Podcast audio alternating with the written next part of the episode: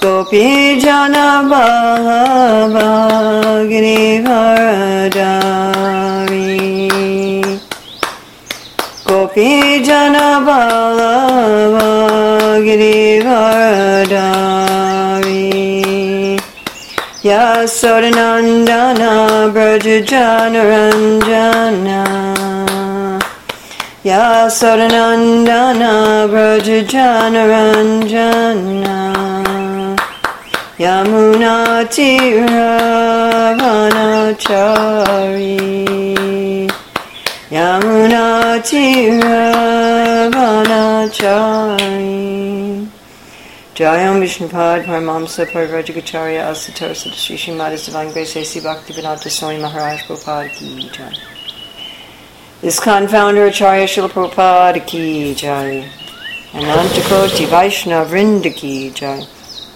Namacharya Srila Haridas Thakur Ki Jai. Prem Shikaho Shri Krishna Chaitanya Prabhu Nityananda Shri Roy Gadadhar Shivasadi Gaur Bhaktivinoda Ki Jai. Shri Shri Radhakrishna Go Gopinath Shai Mukunda Radha Kunda Giri Govardhan Ki Jai Vrindavan Dham Ki Jai Mathura Dham Ki Jai Navadvip Mayapur Dham Ki Jai Jagannath Puri Jai Ganga Mai Jamuna Devi Ki Jai Bhakti Devi Ki Jai Tulsi Maharani Ki Jai Samaveta Bhaktivinoda Ki Jai Gaur Premanande All glories to the assembled devotees. All glories to the assembled devotees. All glories to the assembled devotees. All glories to Sri Guru and Gauranga. All glories to Srila Prabhupada. Nama Om Vishnu Padaya Krishna Prasthaya Bhutale Srimate Bhakti Vedanta Swami Niti Namane Namaste Saraswati Deve Gauravani Pacharni Nivasesa Sinigali Paskachadi Satana Vandeham Shri Guru Shri Yuta Padakamalam Shri Gurun Vaishnavam Shri Rupam Sagrajatam Sahagana Raganatam Vitam Stam Sajivam Sadvaitam Sadvadutam Parijana Sahita Krishna Chaitanya Devam Shri Radha Krishna Padam Sahagana Lalita Shri Vishakam Vitamshcha Vanchakalpatri Vishaki Vasindviya Vachapati Tanam Pavanevyo Vaishnaveva Namo Om Namo Bhagavate Vasudevaya.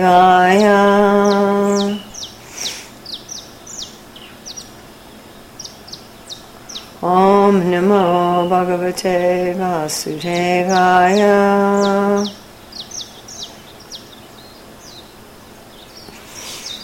Om Namo Bhagavate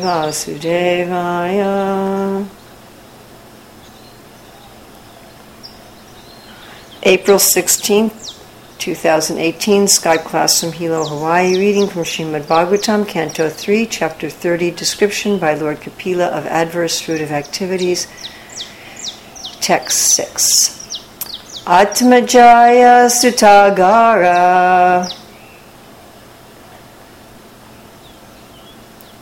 Pasudravina Bandushu Nirudha Mula Hridaya Atmanam Bahumanyate. Atma. Body. Jaya. Wife. Sutta children. Agara, home. Pashu, animals. Javina, wealth. Bandushu, in friends. Niruddha Mula, deep rooted. Hridayaha, his heart. Atmanam, himself. Bahu, highly. Manyate, he thinks. Translation and purport by Srila Prabhupada. Such satisfaction with one's standard of living is due to deep rooted attraction for body, wife, home, children, animals, wealth, and friends. In such association, the conditioned soul thinks himself quite perfect. Purport This so called perfection of human life is a concoction. Therefore, it is said that the materialist, however materially qualified he may be, is worthless because he is hovering on the mental plane, which will drag him again to the material existence of temporary life. One who acts on the mental plane cannot get promotion to the spiritual. Such a person is always sure to glide down again to material life. In the association of so called society, friendship, and love, the conditioned soul appears completely satisfied. Atmajaya sutagara pashudravena bandushu niruda mula ridaya atmanam bahu manyate. Such satisfaction with one's standard of living is due to deep rooted attraction for body, wife, home, children, animals, wealth, and friends. In such association, the conditioned soul thinks himself quite perfect. So here, Srila Prabhupada is using this word satisfaction in his translation, and uh, satisfied also in the purport. The conditioned soul appears fully satisfied. So, this concept of satisfaction is very prominent in bhakti. Savai pumsam paro dharmo yato bhakti hokshache hoitukiya pratyata yad yatma supersediti. And what satisfies the soul is this paradharma to the Supreme Lord. And Krishna says, Machchita magata pranam bodhayantas praspram katayantas chaman nityam tushyanticha ramanticha tushyanticha. And this satisfaction. And here Prabhupada's pulling this from this Niruda Muda, this deep rooted heart, uh, Bahu, uh, very, very much thinking deep rooted in the heart and not uh, wanting to make any change, not, not wanting to go anywhere. So, this real satisfaction is found in, in bhakti. And it's, it's interesting that in bhakti, there's a satisfaction but not a satiation. So here we see that the materialist doesn't want to make a change because they're thinking, well, everything's good. Why should I go to the spiritual, as Prabhupada's saying here, that one, uh, one who acts on the mental plane cannot get promotion to the spiritual? There, there's not really any impetus. The person is thinking, I, I have what I want. But in bhakti, there is a constant impetus to improve. There's a constant impetus to go forward. It's very dynamic. And yet one is completely satisfied. So these things seem contradictory from the mundane perspective. From the mundane perspective, if I'm if I'm satisfied, why would I want to go forward? if I want to go forward, if I want something dynamic, I must not be satisfied. So it's it's a little bewildering. Uh, but in bhakti, there is certainly this enthusiasm, right? This utsaha, in fact, this, this utsaha, this enthusiasm, is one of the necessary items for advancing in Krishna consciousness. And Prabhupada talks about how this enthusiasm is necessary in the Nectar of Instruction. He talks about how enthusiasm is necessary for anything, which we'll get to in a moment. Uh, but to always be enthusiastic to please Krishna more. There's a, a kind of uh, dynamic increase that goes on in bhakti just like Krishna Das Kaviraj very nicely explains in the Chaitanya Charitamrita, I believe it's in Adi 3, where he talks about how that Krishna looks at the gopis and uh, he becomes more beautiful and happier and more filled with love, and they look at him and they become more beautiful and happier and more filled with love. And uh, then he looks at them and he becomes happier, and they look at him and they become happier, and their beauty and their happiness and their love are constantly increasing by association with one another. As the devotee pleases Krishna, the devotee becomes happier. As Krishna sees the devotee is happier, he becomes happier. And Krishna is constantly expanding, and he's constantly expanding his pastimes, he's constantly expanding his service to his devotees is giving pleasure to his devotees, and the devotees are constantly expanding their way of serving the Lord and their way of giving pleasure to the Lord. At the same time, they're completely satisfied. We find that the devotees repeatedly say, I don't want anything. I mean, if, if someone in this world offers us, someone who's uh, powerful or wealthy or uh, whatever, influential, if they offer us something, immediately we think of what we want. You know, if, if uh, Jeff Bezos or Bill Gates comes and says, you know, I'll give you any amount of money you want, immediately we'll think, well, I could really replace my car and, you know, pay off my mortgage, and then I could do this and I could do that, and I could buy that computer I wanted, or whatever, you know, it would depend. I could travel to India first class, whatever it is that we have in our, our head. And, uh, you know, immediately. But the devotees, when they're seeing Krishna, who is the Bhagavan, full of all six opulences. They, they don't ask him for anything. Prahlad Maharaj says, I don't want anything. I'm not a merchant. I, I didn't come here to get something from you. I'm, I'm satisfied. I mean, even they see the demigods, like Dhruva was given benediction some kuvera. And he's like, I don't want anything. I, I just want to, I just want service. Prahlad Maharaj said, just make sure there's no material desires in the core of my heart. Make sure my greatest enemy, my father, gets liberated. I, I just want good for others. I don't, I, there's nothing that I want. I'm satisfied. I'm completely satisfied. You know, Prithu Maharaj says, just give me millions of tongues and ears so that I can be absorbed in, in chanting your name. That's, that's what I want. So the devotees have the satisfaction. I, I already have everything. I, I don't want anything. I, and yet, and yet they're always expanding in this dynamic service. So this is the kind of satisfaction. And, and Krishna says in the 12th chapter of Bhagavad Gita that one who is dear to him, who is uh, silent and satisfied with anything. You know, we find that on the material platform, the devotee is consistently described as being equipoised, as not desiring anything, as seeing the good and the bad and the auspicious, the inauspicious, the pleasing, the not pleasing, the heat, the cold, the friends and enemies and neutral, all all equally. Why? Because they're they're satisfied. They have this kind of uh, I've got what I want. I have Krishna. I don't need anything else. So that kind of satisfaction mixed with dynamic service in bhakti is what we're aspiring for. So we're not opposed to the concept of being satisfied. Huh? But let's look at the idea of satisfaction and striving on the material platform, which is what's being described here.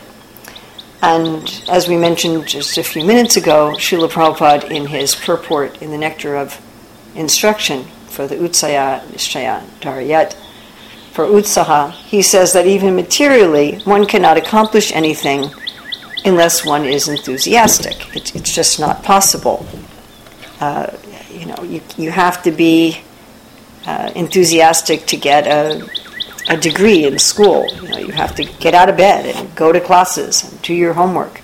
You have to be enthusiastic to earn money. You have to go to your work or go to your business. And even if you're a criminal, you have to be enthusiastic to, you know, hack the old people on the internet or whatever you do. So there has to be some enthusiasm. If you want a good relationship with another human being, you have to be enthusiastic to work at that relationship. There's there's no question of if you want to clean house, you have to be enthusiastic to clean the house. You know, there's no question of achieving anything without some enthusiasm, which comes from some sense of, of striving. So let's again, let's look materially, and I wanted to look in terms of the modes and the varnas. So uh, let's look first at the Shudra Varna. So the Shudra Varna is characterized by a kind of simple satisfaction. And that can be a very good thing. If you're a, a devotee who has a Shudra Varna, if one is in the field of artistry. The Shudravarna provides all of the beauty and function in society. The, the Shudravarna, that's what makes everything work. and again, it's what makes everything beautiful, even if one is not an artist or a musician or something like that. Even picking up the trash beautifies society. You know, making smooth roads is, is beautification for society. And in fact, it's the Shudras that provide the means of rasa, or taste and pleasure in society, through the beauty and through the arts. They're providing everything on the sensory and emotional platform. And the ideal Shudra is satisfied. The ideal Shudra is satisfied with their craft. And they're very much satisfied with service. So the ideal Shudra is happy to make a painting that hangs in someone else's house. And they're, they're satisfied with the happiness of others, which of course is the foundational basis of love. And just to do their craft nicely, to have done something good for others, even in a small way, to take pleasure in their own artistry and their own expertise, and not to be really interested with becoming uh, opulent in the world, to be satisfied with a humble, simple life, is, is a very beautiful thing.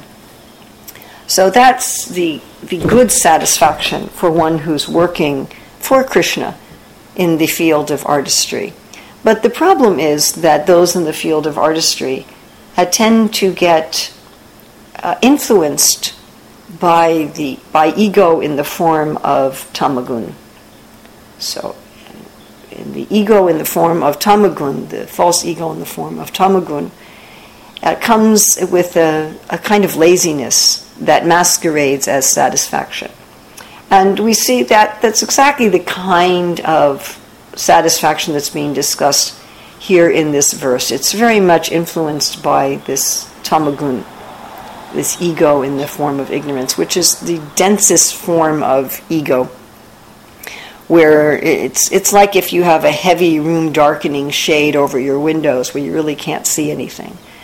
And in this mode of ignorance, one just feels whatever I can get easily, uh, that that's sufficient.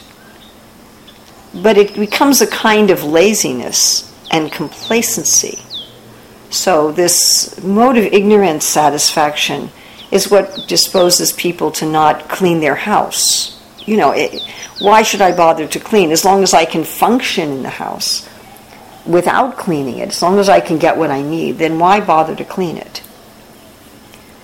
You know, I, I remember we had a neighbor in North Carolina who lived in a mobile home with, I think they had like six kids in a mobile home, so it was kind of crowded, but still, I remember a few times when I went in there to speak to them, their kitchen counter was so covered with stuff that there was no question of doing any cooking and it was just cooking was completely impossible. It was just covered with you know prepared food and so this idea that well the easiest thing is just for me to buy something that's prepared, never mind that it's anything in the shop is six to twelve months old and full of chemicals to make it seem fresh and so forth, and in the long run it's going to damage my health. I mean, there's all this evidence that one of the leading causes of cancer is highly prepared foods. But never mind, you know, I'll deal with that later. Uh, I'll worry about that later. I'll just whatever whatever is easiest to get. So that kind of satisfaction, which is a product of the mode of ignorance, is actually very dangerous, and it's a difficulty with anyone in this age. It particularly tends to trip up, up those who are attracted to work in the field of artistry. The gunas are compared to ropes, and we could say that that's a, a particular rope that trips up those in those in that field that the natural satisfaction that they have, which is a very good thing with a simple life and, and so forth, can also lead to this kind of, of just complacency. And one of the real dangers of it is that one will not engage in dharmic activities, because to do dharmic activities often requires some effort.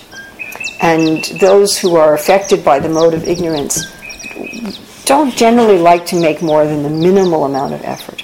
And so, if something sinful requires less effort than something that is pious, they're going to do what is sinful. They'll only do what is pious if it's convenient.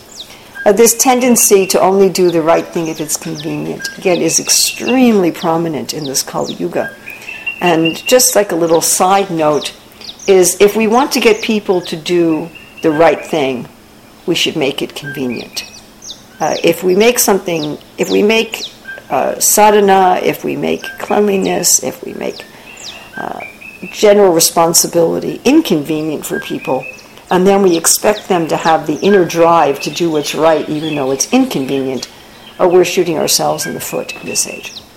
We should make it as, as easy and convenient as possible for people to be Krishna conscious, for people to do the right thing. And that's true in our own home, how we structure our home, where our you know, what trouble we have to go through to do daily worship, to offer our food, to read Prabhupada's books. Ever, we should make these things as easy as possible because being affected very much by the mode of ignorance and Kalo Sudra Sambhavaha, uh, having a tendency for a Sudra mentality in the present age. Uh, if something's too much trouble, we probably won't do it. We'll probably take the easy path. And this is true for ourselves in our sadhana, it's true in our preaching. Make things easy for people. Whatever, whatever it is you're trying to get people to do, make it as easy as possible. There was an interesting study in this regard about um, people donating food, cans of food, for a, a food drive for the poor. And at first, it, this was done in a college, and they asked people in the dormitories to rate the other students in the dorms as are they helpful people or selfish people. And then they sent out letters to everybody asking them to donate food at a very well known spot in campus. And when they did that, the students rated as helpful, of course, tended more to donate food than the students uh, who were characterized as selfish. Then the next month they sent out another letter, but this time it had a map of the campus and it asked people to donate specific food, uh, namely cans of beans. And it also suggested that they donate food at this very well known spot in campus while they were on their way to a class that went through it. So it presented it as easier. And when they presented it as easier, not only did all of the food distribution go up, but the people characterized as selfish actually had a higher uh, rise in the number of people that donated than the people that were characterized as normally charitable. So, if you want to get people who are selfish and very much in the mode of ignorance to do the right thing, make it easy and convenient for them. All right, then looking at the Kshatriyas and Vaishyas who are more influenced by, who have uh, different mood. So, the, one of the characteristics of the Vaishyas and the Kshatriyas is a feeling of not being satisfied. In fact, it's one of the way you can tell that somebody is naturally meant to be in that varna. And this feeling of not being satisfied is a very important part of these two varnas. Because the kshatriya always has to have the mood of giving greater and greater protection and more and more protection. And the kshatriya is supposed to be looking at even kingdoms other than uh, their own and seeing that if some ruler of another kingdom is abusing the citizens and not taking care of the citizens, then the kshatriya has to make war on that other kingdom to wrest the kingdom away from this bad leader and put it in the hands of themselves or of a good leader. Uh, not necessarily themselves, like when uh, Krishna and Bhima defeated Jarasandha, they gave the kingdom to his son uh, Sahadev. They, it wasn't that they wanted to take over the kingdom themselves, for their own aggrandizement and wealth, but they wanted the kingdom to be in the hands of somebody who'd really protect the kingdom. So, this need of going outside of one's comfort zone, of going outside of what one already has, of putting oneself in danger, the kshatriya has to be willing uh, to go personally into a dangerous situation. You know, most of us run away from danger. But the kshatriya has to be willing to run into danger, to run into the fire, to run into the fight, to go toward the criminal, to go toward the battlefield. So this is a, a, a necessary thing for kshatriya to do. And the vaishya has to be uh, thinking, how can I increase the prosperity of society? Because the Vaishya is providing all of the wealth for, of society in the form of food and uh, clothing, medicines which are produced from the land, from the water, from the animals. The Vaishyas dealing with all the natural resources. And the Vaishyas always having to think of how can I increase prosperity for everyone. So this again uh, not being satisfied with what one has and going on and on and on. Now, it, the the difficulty is that both the Kshatriyas and the Vaishyas can be influenced by Rajagun, by the mode of passion, and the Vaishyas also have some difficulty with the mode of ignorance. And this mode of passion induces us to look for pleasure in, in sensory experiences and mental experiences, particularly the mental experience of I'm a good dharmic person, and uh, sensory pleasure, food, sex, comfort, and things of that nature. And so the problem with Rajagun is that one can be thinking, first of all, I need more and more and more and more of these. I need more and more accolades. I need, uh, you know, more and more people to praise me. I need bigger and bigger crowds at, at, uh, at my speeches and more and more articles about me and, you know, so forth. And I need more and more money for myself and bigger and bigger houses. And so this is the, uh, the difficulty with uh, you know more and more sexual partners and you know, so this is the difficulty with those in those varnas that they can be tripped up by this rope of rajagun. It can it can trip up their ego so that they're constantly striving for things which are going to end up putting them doing something sinful. That's the difficulty. Although Rajagun tends to push you to do things according to Dharma, uh, we all have our destiny according to our karma. So we have a destiny of how much sense gratification and wealth and so forth we're going to have in this life. And there needs to be some level of, of acceptance of that. So if the kshatriya is, has this sense of dissatisfaction in terms of his service to society and to the Lord, and the Vaishya has a sense of dissatisfaction in terms of service to society and to the Lord. That's very good.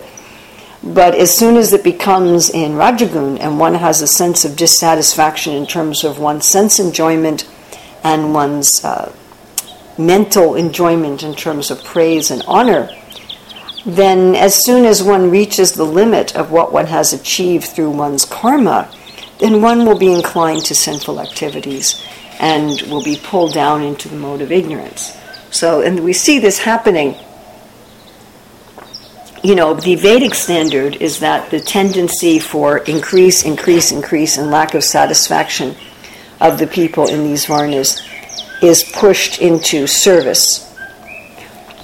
But the uh, the difficulty again is that it may be used for sense gratification. So, in each of these cases, in the Sudra, in the in the Vaishya, in the Kshatriya, we can see how the natural tendency of the person can be used in service and it can be used for sense gratification.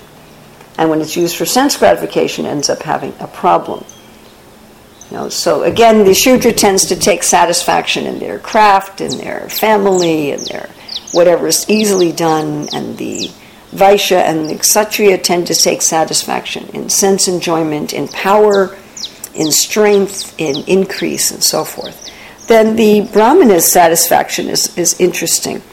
The good satisfaction for the Brahmana is if they're satisfied with their own happiness within, so that they're not able to be compromised in their search for truth and their presentation of, of truth.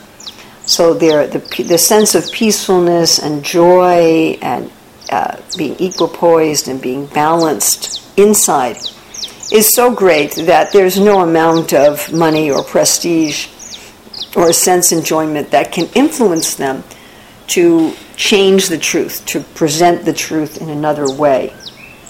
Uh, that they're just like Prabhupada talked about the brahmanas who were satisfied just living under a tree, begging some rice and getting the tamarind from the tree. And therefore, that no wealthy government official or business person is able to compromise their principles. Of course, living like this is difficult in the modern day because the government won't even let you live under a tree. You have to have a house up to code and, and so forth with a huge mortgage. So it's a little difficult. But that mentality of being having this inner satisfaction. And the Brahmana is meant to be satisfied with the enjoyment of, of knowledge of understanding, of discovery of knowledge, and so forth. And uh, that satisfaction should be such that that they don't really want to deal with the grosser sensory things of the world. Now, the difficulty with the Brahmana satisfaction is that they can be tripped up by the mode of goodness.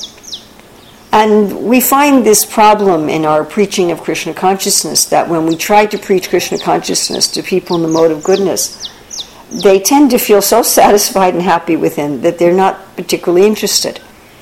That they're saying, well, we're, we're already spiritual. You know, why do we need to take up any process to become spiritual? Because someone in the mode of goodness, they're very forgiving, they're very equipoised, they're very peaceful. Now, of course, those things are not in and of themselves spiritual. Krishna says the happiness in the mode of goodness awakens one to self realization. When the mind becomes still and, and peaceful, then self realization can happen very automatically from that platform. As we've mentioned before, we know one person who came to Krishna consciousness, he was a Buddhist uh, meditation teacher. And when he achieved perfection in his Buddhist meditation, which involved making the mind still, then he saw the super soul in the heart, he saw Krishna, and so he became very interested in Krishna consciousness. So, this is exactly what Krishna predicts that happiness in the mode of goodness awakens one to self realization. Uh, but one, if one is just saying, well, I'm I'm peaceful and I'm together, and mistakes that for spirituality. Of course, the happiness in the mode of goodness is limited. It's limited and it doesn't fully satisfy the self. But one can say, well, I'll just stay at that platform. And there's also the ha- this happiness in the mode of goodness tends in this material world to be mixed with some passion, some pride. Oh, I'm so equipoised. I'm so peaceful, as Prabhupada explains very nicely. You know, I'm, I'm better than those people engaged in striving in the world.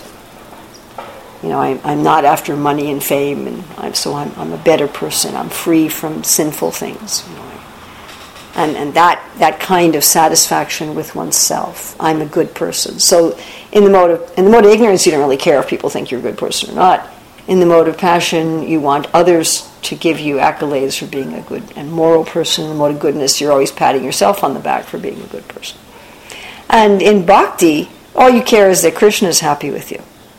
You don't really care whether or not you're a good person in, a, in an ordinary sense. In bhakti, you're not even patting yourself on the back for being a good sadhaka. You're just like, is our Guru and Krishna pleased with me? Okay. that's, that's all. Uh, so one should be uh, very careful as to where and how one is becoming satisfied and how and where one is striving. According to the modes we have acquired, we are all going to tend to find some satisfaction in certain aspects of the world. And the way that we find satisfaction of the, in the world, according to the particular way the modes combine in us, is something that we can use in service and it can also be something that prevents us from going forward in service. Know, we, we find the, the place, Krishna tells us that we're supposed to work according to our nature. He's very emphatic on this point. That we're supposed to do the kind of work and activities in the world that are in accord with the modes of nature that we have acquired. That's, that's his order and in fact, Krishna says that we cannot do otherwise. We, we're not going to be capable of acting differently than our nature. And he says that we can use this in service.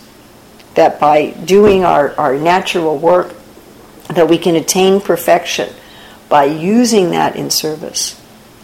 But we do have to be careful that when we get into the area of our satisfaction, that we can then be pulled down by the modes that are associated with that area and think, I'm okay. Everything's just okay.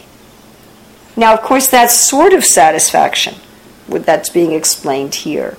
My own standard of living, you know, which is, I mean, here is talking about it's a, my body, my spouse, my home, my family, uh, my animals, my form of wealth, my friends uh, that sort of satisfaction isn't real satisfaction. That's the problem. So if we get pulled into our, the modes, there's always going to be this existential kind of angst that, you know, is this all there is? Is there, is there nothing else to life? You know, it may not be there at every moment, but it comes out from time to time, even in the grossest materialist. If you're a human being at all, you know, there's going to be some times when one wonders, even someone who's, you know, totally addicted to some sort of intoxicant will have some times as a human being when they'll say, you know, something's not right here. Is that all there is? So we, we, we need to be very careful because we're not going to get the ultimate satisfaction we want if we get pulled into that materialistic way of thinking. Uh, just as Prabhupada said, the mental platform of happiness. And if we look at, at all the modes of nature, we see each of them as a happiness just on the sensory and mental platform. You know, in the mode of ignorance, I'm just happy with my work and my family and my comfortable chair. And in the mode of passion, it's I'm happy because I'm successful in the world and I'm a good person and I'm giving a lot of charity and I'm, I'm helping the world and I'm helping my family. And in the mode of goodness, it's, you know, I'm balanced and peaceful and equipoised. But all of that is on the mental platform. All, all of that is on the, as Krishna says, mental concoction. None of it is touching the real self the real self is different. The real self is happy only with, with genuine loving service that genuinely cares about the happiness of Krishna and the devotees. We see all the modal happiness is, is self centered, even if it may be, you know, seemingly about society and family and animals or whatever. It's ultimately about how happy am I Whereas in bhakti, it's how happy is Krishna, how happy is Guru, how happy are the devotees. And that kind of happiness is what, what we are this vicarious happiness, that I'm, I'm happy through the happiness of the other, because even Krishna has that vicarious happiness. He's happy by pleasing his devotees. Krishna says that he is purified because he is taking the dust from the lotus feet of his devotees. So when we strive for that kind of happiness, then the material happiness, the material modes, material life, immediately uh, appears to us for what it is, which is just a shadow. It's just a reflection. It's it's a semblance of of happiness and satisfaction. It's it's fake. You know, it's it's like a, a Hollywood set. that may look to the viewers of the of the movie as if it's actually something but when you're on the Hollywood set you can see there there's nothing behind it it's it's just pieces of wood that are painted you know or it's just a, photograph imposed over a green screen it's it's not it's not the real thing so our detachment from this material so-called satisfaction occurs naturally when we take the satisfaction of bhakti. So, uh, questions, comments, additions, subtractions.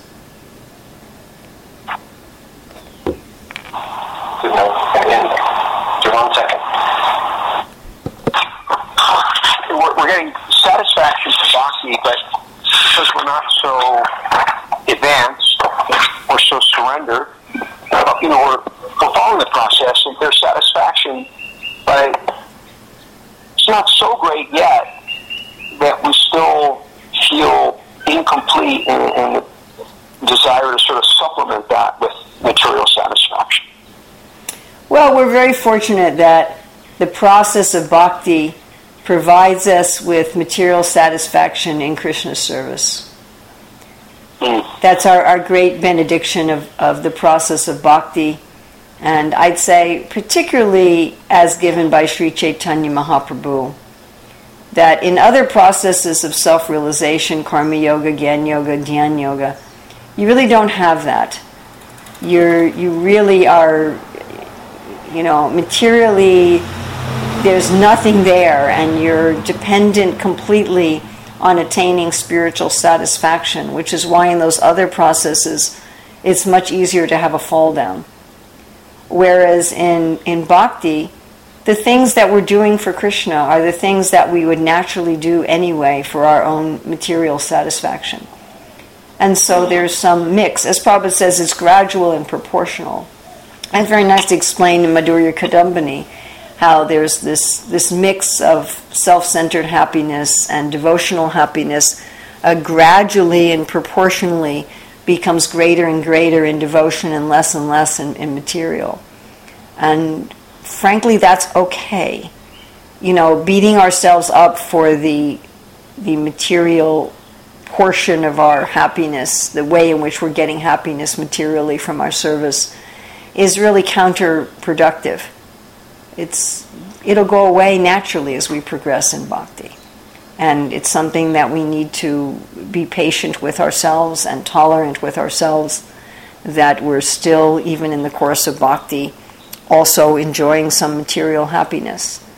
You know, if that's not the motive for our bhakti, if that's not what's driving us in our bhakti, then it's still considered pure bhakti because we're on the path. To think that you know, in the beginning of bhakti, I'm only going to find happiness in bhakti. It's not, it's not reasonable, and it's, it's basically, it's not possible. and if we think that we're doing that, then we're, we're really probably just proud and fooling ourselves. And I see people who are, who you know, who say like that, well, I'm not getting any kind of material happiness from anything I'm doing in bhakti, and it's all spiritual happiness. That eventually they have trouble because we're supposed to be truthful and we're supposed to be honest.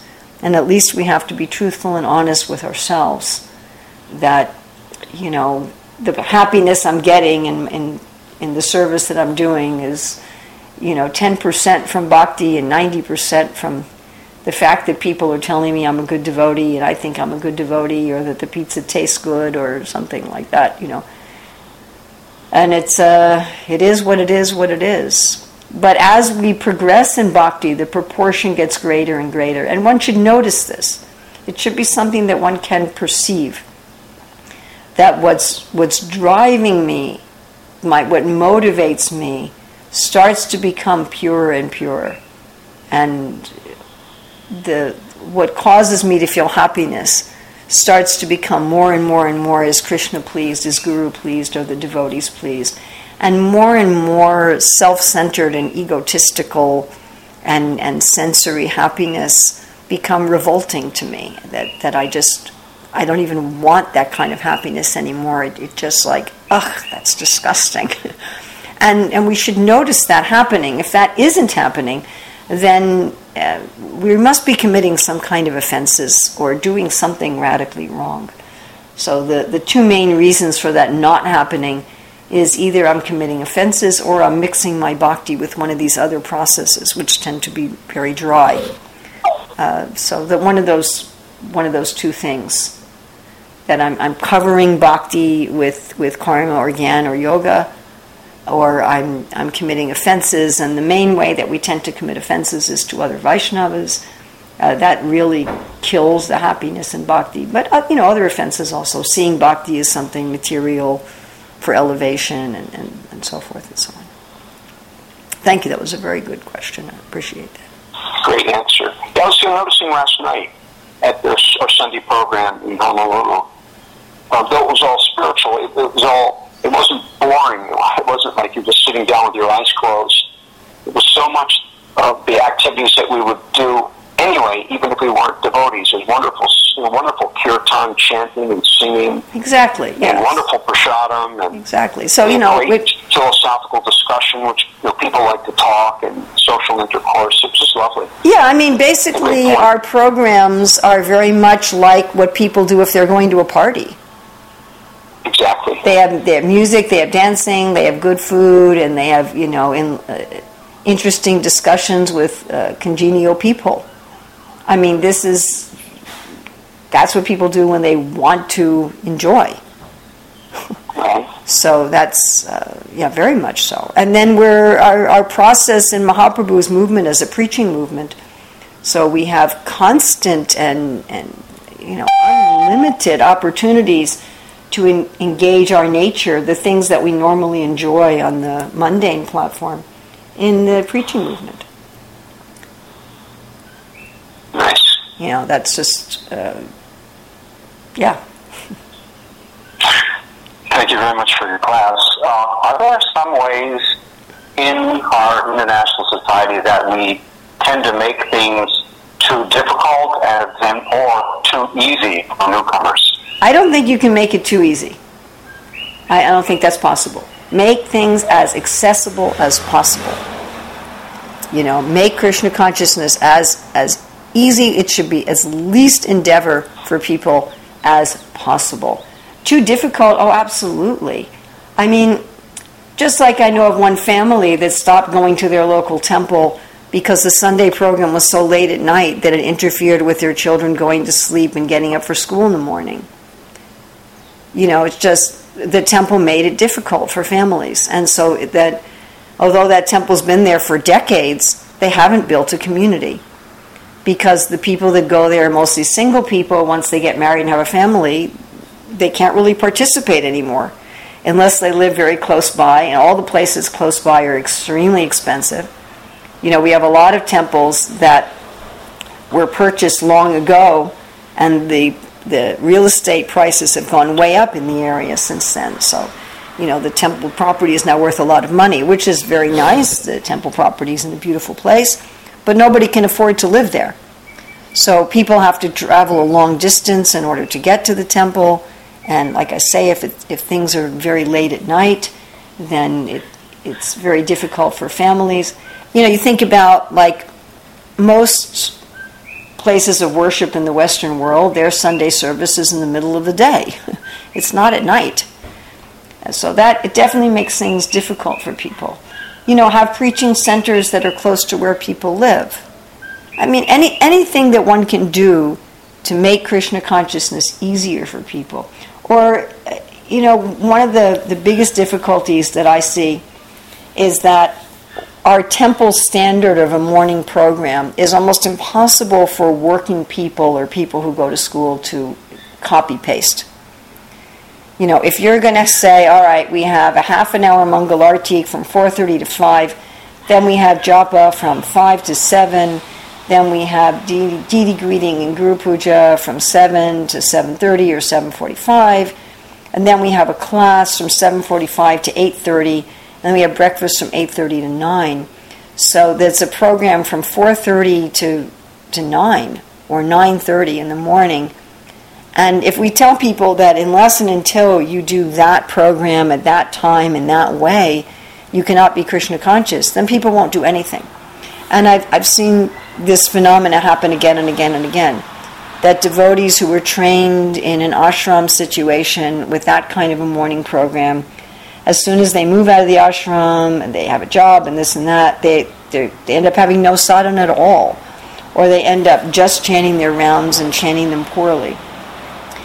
And it's, uh, you know, what would be better was if we could also train people, you know, okay, have a program like that for the renunciates in the temple, but also train people from the beginning how to have a program at home that's going to fit within you know your life. That's going to fit within the fact that your kid has to catch the school bus at seven in the morning and you have to have breakfast and lunch cooked for them. You know that this make your like Prabhupada said the householders can have a program in the evening.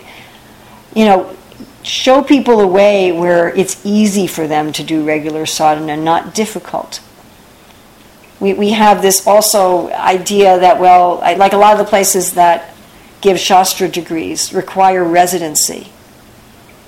So I don't know any place you can get a Bhakti Vaibhava degree without residency, and the, there aren't that many places that offer it. So that means you got to go to India for like a month.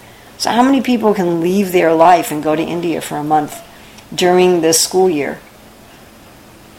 You know, I mean, you'd have to have no kids who are in school or one, just one parent stay and one parent go. You know, it's extremely complicated and difficult to get that degree. So not very many people can do it. We, we've made it hard for them. And then we want to say to people, well, you know, it's just, you're just not sincere. So, you know, we, we still have this presentation among the, the devotees and the people in general that if you want to meditate on Krishna, you basically have to be a renunciate who lives in the Dham or something like that. And we, we haven't really showed people how to make Krishna consciousness practice and, and internal understanding easy in their normal life. And doing that is one of my personal goals. You know, to present classes and articles and books and courses that say to people, hey, it's easy. It's easy. This is how you can do it in your normal life, you know, in your home, with your family, with your job, with your school, with your, all your obligations, with everything that's going on. Here's how you can be Krishna conscious, and it can be easy. And yeah, if, you, if we don't do that, especially that, that's true, I think, in general, but especially in this age. If it's not easy, people won't do it. There's there's too much influence of of tamagun at the present time, and it's just uh, it just is what it is. What it is to make things difficult and then to, to, to, make things unnecessarily difficult and then to tell people it's their problem that they're not determined enough is uh, is quite unfair. In, in Prabhupada's presence in the beginning of the moment, it really was centered on renunciates, uh, renunciants, uh, and to get married or to work outside was really considered a step down. But what we're seeing is that I may be wrong here, but the future of the movement is its congregation that is married, that has families, that has a life outside the temple. So perhaps ISKCON has not, in general, made that shift yet. Yes, absolutely. Now, what is what happened was the people, most of the top leaders in our movement are renunciates, and we're thoroughly inculcated into that mood. You know that when if you think about when Prabhupada started the movement, it actually wasn't like that. Prabhupada basically was getting everybody married. You know, Prabhupada's mood in the beginning was just getting everybody married. And he was encouraging people to have jobs and contribute money and things like that. And then he also saw that as the movement was spreading, he needed people who were free to travel and preach. And so he started deputizing sannyasis. And then what happened is, you know, as Prabhupada was, was translating books, you know, we have sections like this and verses like this, which these young, Im- spiritually materially immature renunciates took these kind of verses about body, wife, home, children, animals, wealth, and friends, and used them to denigrate anyone who wasn't like themselves. And that wasn't Prabhupada's mood. That wasn't coming from Prabhupada. Prabhupada wanted to establish a society. Prabhupada was talking from the very beginning and encouraging from the very beginning about establishing a society. Prabhupada was never in the mood of everybody should be a renunciate. That was never Prabhupada's mood. You know, that, that came from the, the renunciates that he deputized to do extensive preaching, who read these kind of verses and heard these kind of things and talk about renunci- and Prabhupada's talk about renunciation and really misapplied it. And the time when the movement was exploding was particularly when these renunciates were traveling in buses and so forth all over the world and preaching this philosophy. So the bulk of the senior leaders who were trained in ISKCON were trained with this sort of way of thinking. And so they're still propagating it and they're propagating it even unconsciously and subtly. So as they're even trying to encourage married people, they don't. They're at the same time they're putting up some ideal that the real devotee and the best devotee is the renounced person who is, you know, in some secluded place, uh, just chanting 64 rounds a day and reading the Bhagavatam, and that that idea, even if even if apparently they're preaching the opposite is very pervasive. You know, it, it pervades to the point that we think the real Gurukul doesn't train you to be competent in the world. even though Prabhupada says in the second canto the Gurukul gives you uh, specific practical training for a livelihood. So, this concept, you know, the real school for the devotee kids makes you materially useless.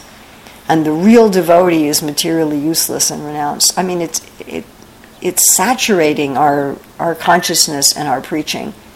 And that attitude is actually the main thing preventing us. You know, people talk about is the main thing preventing us from preaching to, in the West, whether we wear a dhoti, you know, or whether we wear blue jeans. You know, go ahead and wear blue jeans, whatever. But I, I really feel that the main problem is an attitude. That we don't really believe in our heart of hearts that one can become a pure devotee with a house, a family, and a job. We just don't actually believe it we think that, that such a life is always going to be second, third, fourth, or tenth class. And you know, if you really want to become Krishna conscious, you have to go to Vrindavan for a few months to take the Bhakti Vaibhava course. You know, it, it, it, that, that that's the real thing. And anything else is just some sort of a watered down compromise. And as long as we think like that, we're never, ever, ever going to become mainstream. It just it's never going to happen. You know, there, there's no question that some ascetic, monastic view of reality is going to go mainstream. It's not going to happen. And therefore, my understanding is therefore Prabhupada also emphasized varnashram. Because varnashram done properly is how you inject Krishna consciousness into the natural life cycle, into the natural careers.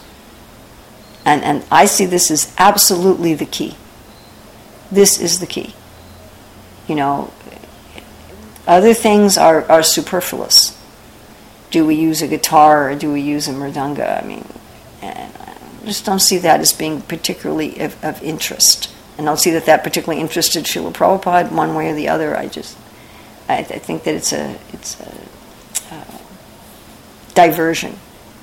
That's not the real question you know, if, if I if I wear blue jeans and I use a guitar, but I'm still basically training people that if you really want to be Krishna conscious, you have to be a renounced person living in a holy place or you know dedicating your life to preaching 100% and you have to follow a temple morning program and then I'm always going to have a very small number of followers.